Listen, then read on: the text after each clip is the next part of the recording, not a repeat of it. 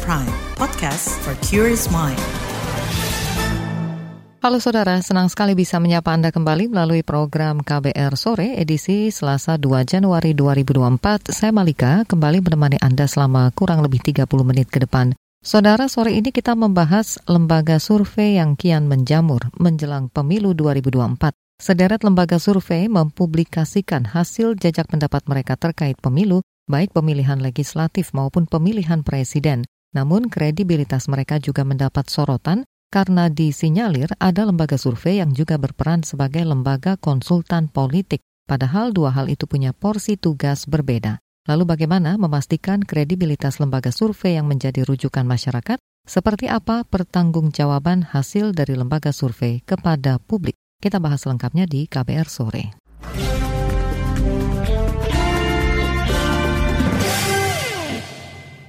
Saudara mendekati hari pencoblosan pemilu di 14 Februari 2024, muncul beragam hasil survei terkait pemilihan legislatif hingga pemilihan calon presiden wakil presiden. Setiap bulan ada saja lembaga survei yang merilis hasil survei terbaru.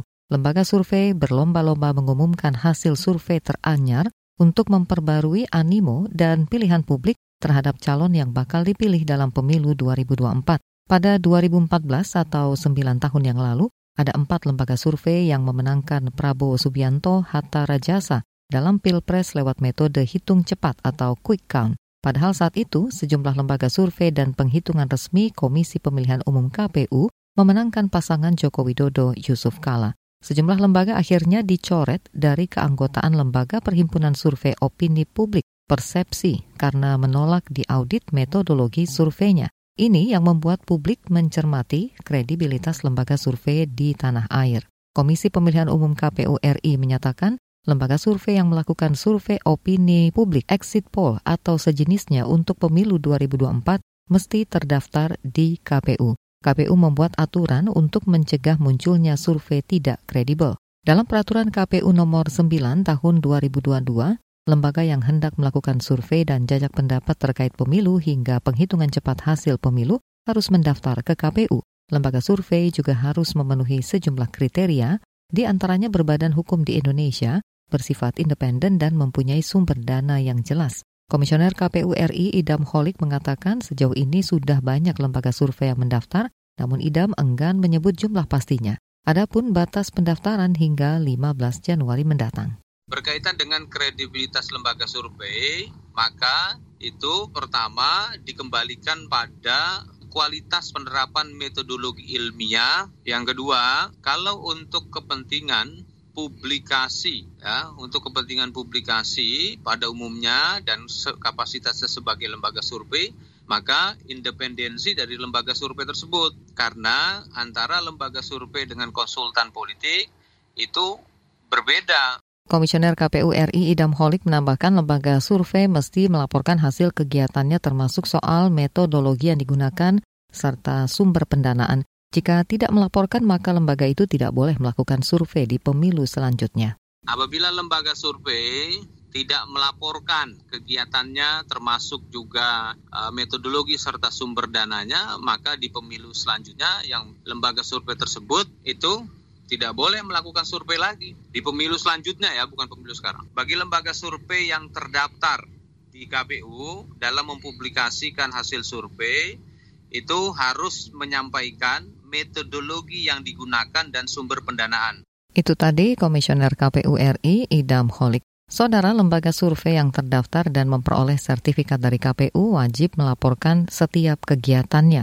Laporan harus memuat sumber dana yang dibuktikan dengan laporan hasil audit oleh akuntan publik, metodologi yang digunakan, jumlah responden beserta lampiran unit sampel, tanggal, dan wilayah pelaksanaan serta hasil survei atau jajak. Selain itu, publik diberi kesempatan mengadukan ke Badan Pengawas Pemilu atau Bawaslu jika menemukan dugaan pelanggaran dalam kegiatan lembaga survei. Jika terbukti melanggar, lembaga survei bakal dikenai sanksi oleh KPU, termasuk pencabutan sertifikat terdaftar di KPU.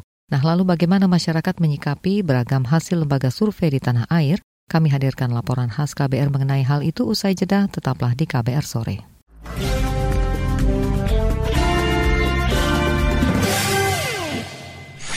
Commercial break. Commercial break. Lu, gue perhatiin, kayaknya lu ada yang beda deh. Apanya ya? Iya nih, gue kan baru potong rambut. Makin cantik kan? Ih, GR. Bukan rambutnya yang beda, tapi pembawaan lu. Akhir-akhir ini kayaknya makin semangat dan ceria. Jelas dong. Gimana nggak semangat kalau setiap pagi dapat asupan vitamin BP? Hah? Vitamin BP? Apaan tuh? Itu loh, BP, buletin pagi. Bisa aja Lulu, bener banget. Buletin pagi asupan paling pas di pagi hari. Dapatkan berita-berita terhangat di pagi hari. Setiap Senin sampai Jumat pukul 6 pagi hanya di radio jaringan KBR di seluruh Indonesia. You're listening to KBR Pride, podcast for curious mind. Enjoy!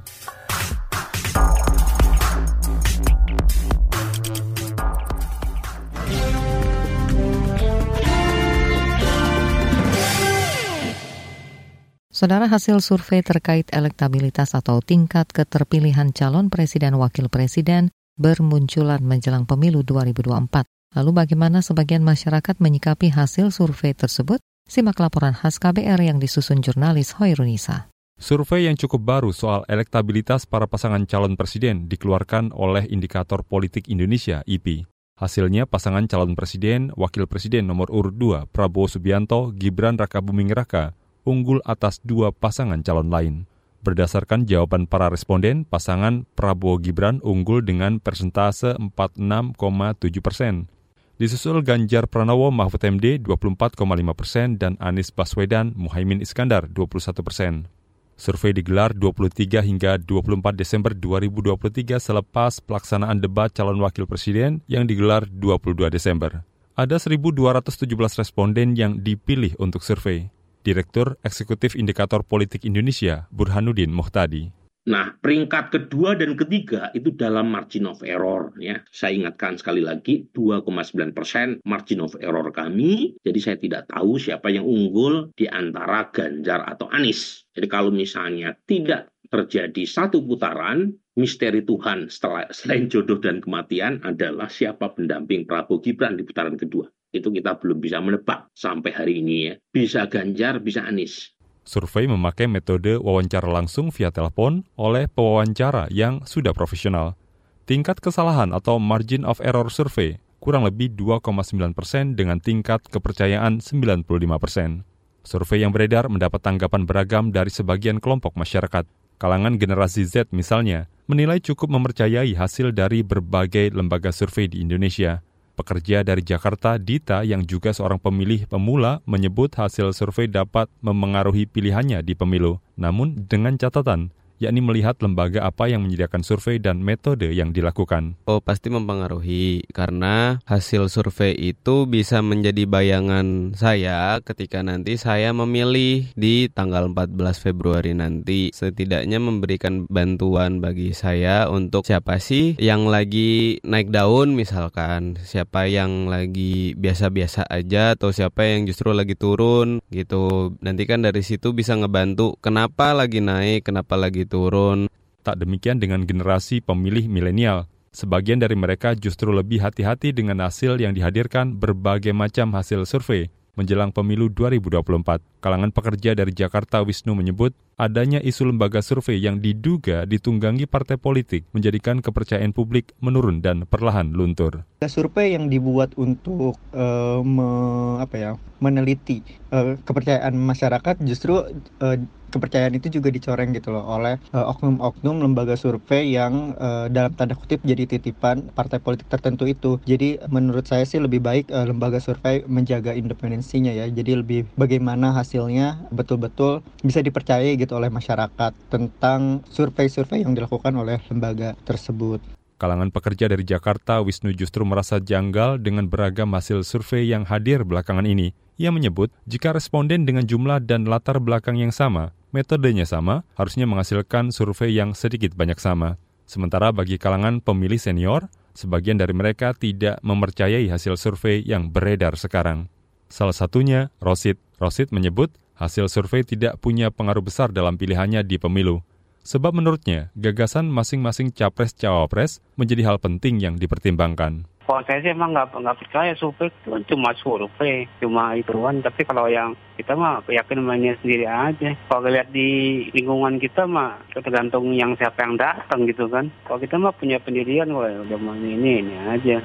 Kalau tapi kalau survei-survei yang si A berapa sih berapa persentase berapa saya nggak nggak tahu persis itu. Rosid berharap lembaga survei dapat lebih independen guna menghasilkan data akurat untuk masyarakat. Menurutnya hal itu diperlukan agar nantinya hasil survei dapat menjadi salah satu acuan terpercaya bagi masyarakat. Demikian laporan khas KBR, saya Sindu Darmawan. Itu tadi laporan khas KBR mengenai respon warga jelang pemilu soal hasil lembaga survei. Kita kembali ke topik utama, seperti apa kerja lembaga survei dalam menghimpun data hingga menyajikan dan mengumumkannya ke publik, metode apa yang digunakan, dan seperti apa pertanggungjawabannya. Selengkapnya kami hadirkan sesaat lagi di KBR Sore.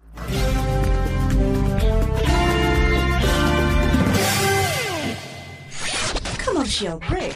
Commercial break.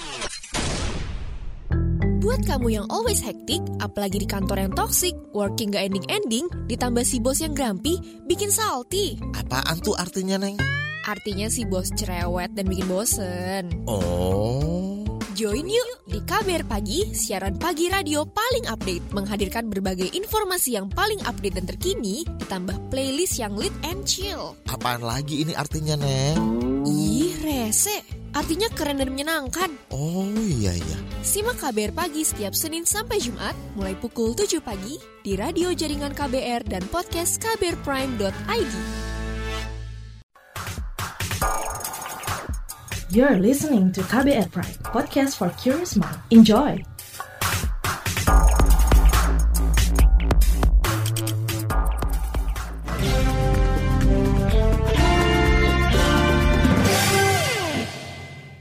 Kita lanjutkan kembali KBR sore. Saudara, ada beberapa lembaga survei yang dianggap kredibel dan bisa dipercaya karena memiliki rekam jejak atau track record bagus. Seperti apa mereka mengolah data di lapangan hingga mendapat hasil akhir yang kemudian diumumkan ke publik. Seperti apa pula mekanisme dan aturannya. Selengkapnya kita simak perbincangan jurnalis KBR Reski Novianto bersama Ketua Departemen Politik dan Perubahan Sosial dari Pusat Studi Strategis dan Internasional atau CSIS Arya Fernandes. CSIS merupakan lembaga survei yang masuk dalam keanggotaan Perhimpunan Survei Opini Publik Indonesia atau Persepsi. Sejauh ini hmm. Mas Arya melihat bagaimana lembaga survei yang bisa dianggap kredibel itu? Mungkin berkaca dari survei-survei yang dilakukan CSIS selama ini, Mas. Oke, baik. Terima kasih, Mas. Pertama, saya ingin mengatakan bahwa survei itu adalah satu pendekatan atau metode penelitian untuk mengamati atau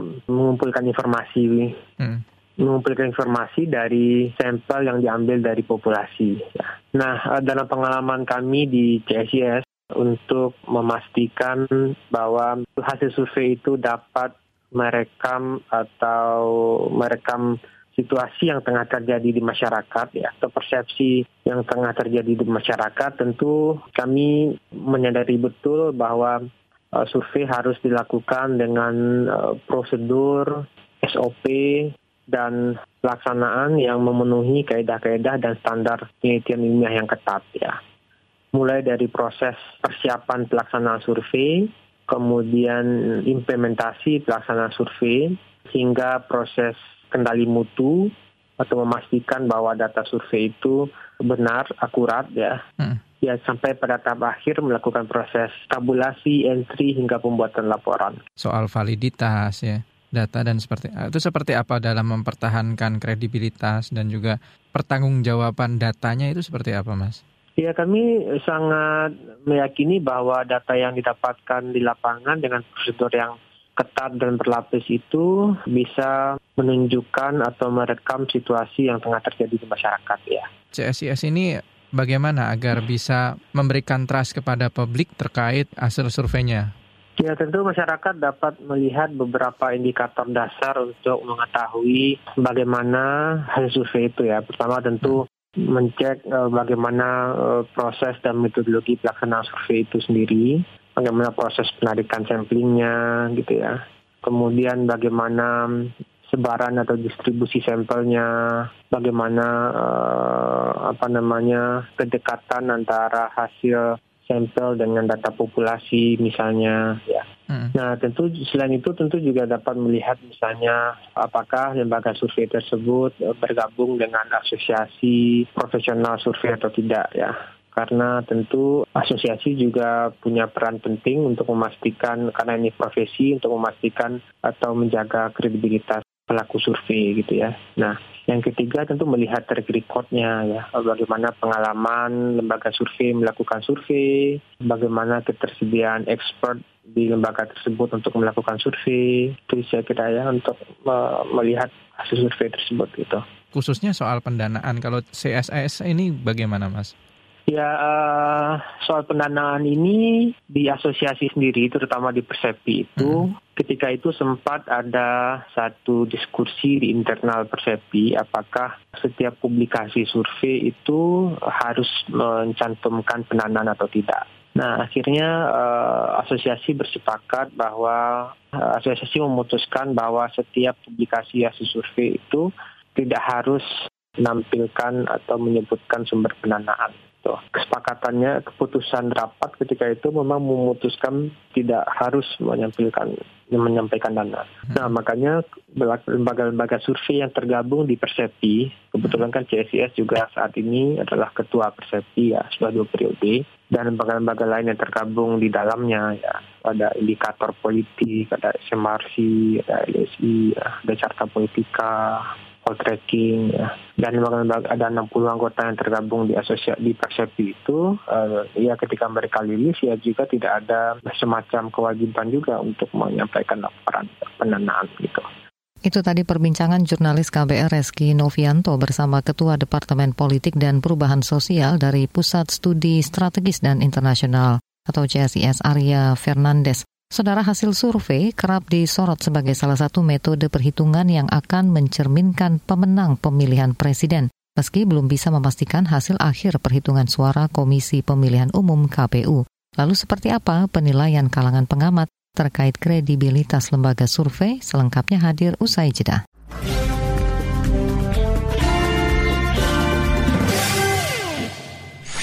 Commercial break. Commercial break. Bagaimana kamu melihat cinta? Seberapa jauh eksplorasimu soal cinta? Nikah, pacaran, cinta aja nggak cukup gitu. Tapi kalau saya bilang cinta aja tuh cukup. Makna cinta, Cile, aduh. Pokoknya ketika bilang cinta itu gue cuma tahu kalau you fall in love with the person and the complete package of a person ya. Cinta itu bisa menyenangkan, tapi cinta itu kadang rumit. Tiap orang punya ragam cerita cintanya. Love Bus membebaskan kamu mendefinisikan dan mengalaminya. Tak ekspektasi itu ada kayak banting-banting meja, banting-banting piring gitu. Tapi gue ngerasa if I feel it, I need to say it. Dengarkan Love Bus di kbrprime.id. Tersedia juga di platform mendengarkan podcast lainnya. Love Buzz membicarakan perkara yang tidak dibicarakan ketika berbicara perkara cinta. Ini anak kenapa? Gue diputusin Rehan. Aduh, yang sabar ya, Di. Saran gue, biar nggak terlalu kecewa, kalau jatuh cinta, jangan terlalu mendalam deh. Biar Saga aja yang mendalam. Ih, apaan sih lo? Kok jadi bawa-bawa Saga? Siapa sih Saga? Kepo, makanya kenalan. Saga, cerita tentang nama, peristiwa, dan fakta. Saya siap untuk membuat perubahan. Pasti ujungnya mati. Anggap yang lain. Saga menghadirkan kisah-kisah inspiratif, cerita tentang nama, peristiwa, dan fakta. Hasil liputan mendalam yang dikemas menarik dengan kualitas jurnalistik terbaik. Dengarkan Saga di podcast KBR Prime dan di program Buletin Pagi setiap pukul 6 waktu Indonesia Barat di radio jaringan KBR di seluruh Indonesia. You're listening to KBR Pride, podcast for curious mind. Enjoy!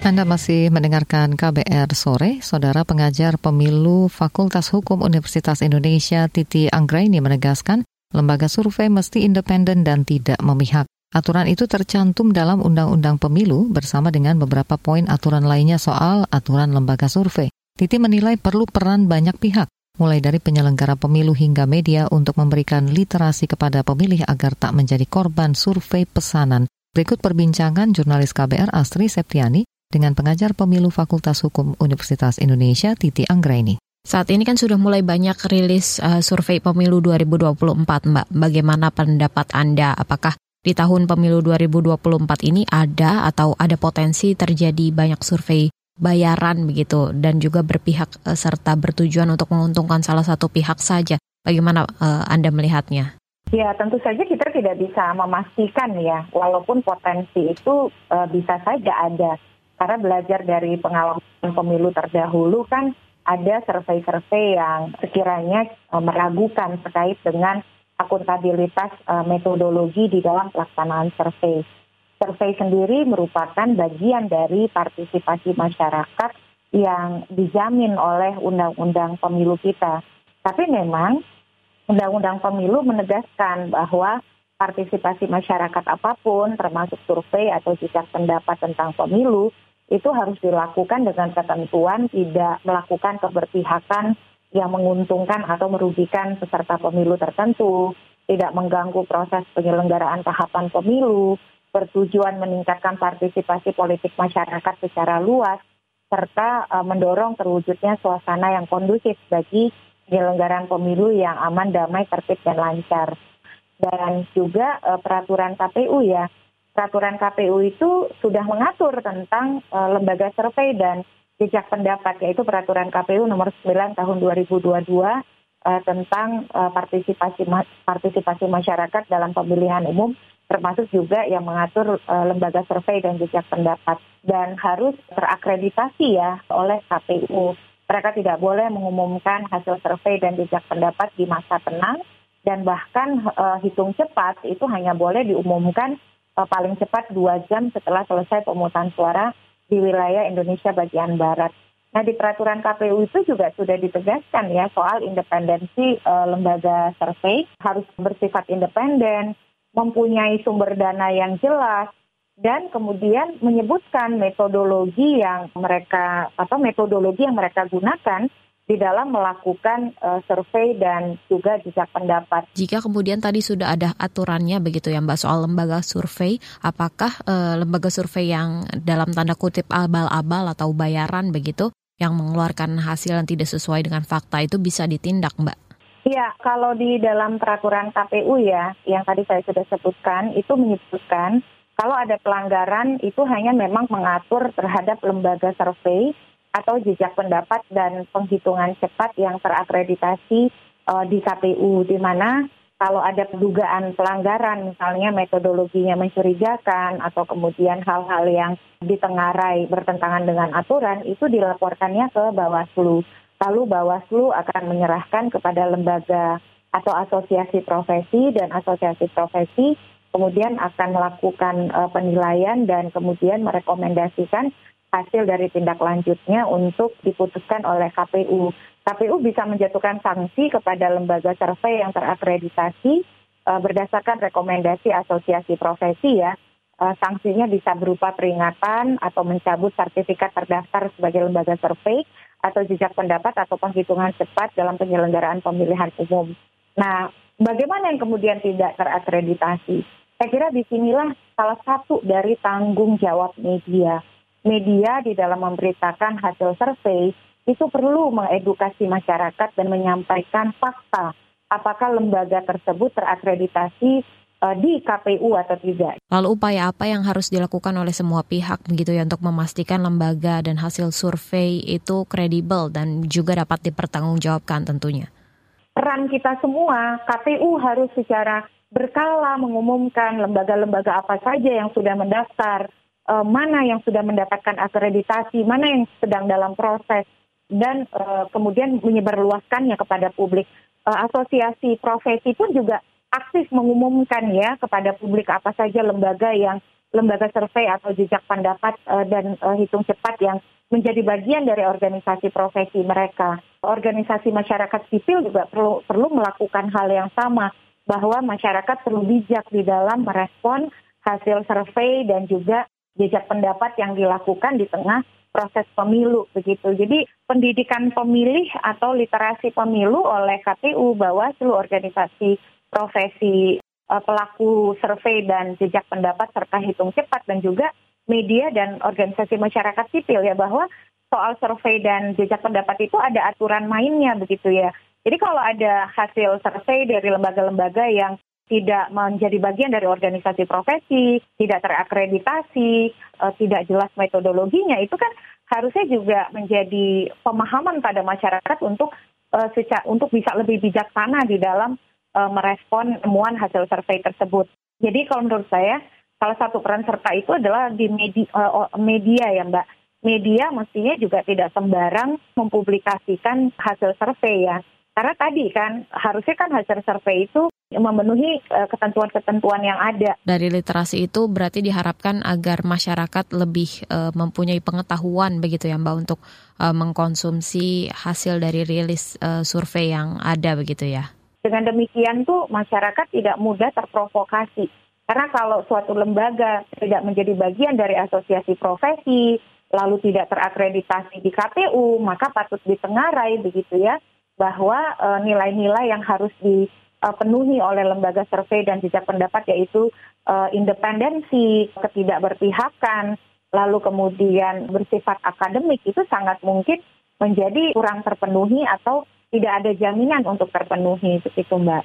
Itu tadi perbincangan jurnalis KBR Astri Septiani dengan pengajar pemilu Fakultas Hukum Universitas Indonesia UI Titi Anggraini. Informasi tadi menutup jumpa kita di KBR Sore edisi Selasa 2 Januari 2023. Pantau selalu informasi terbaru di situs kbr.id, Twitter kami di akun @beritaKBR serta podcast di alamat kbrprime.id. Saya Malika bersama tim yang bertugas undur diri. Salam.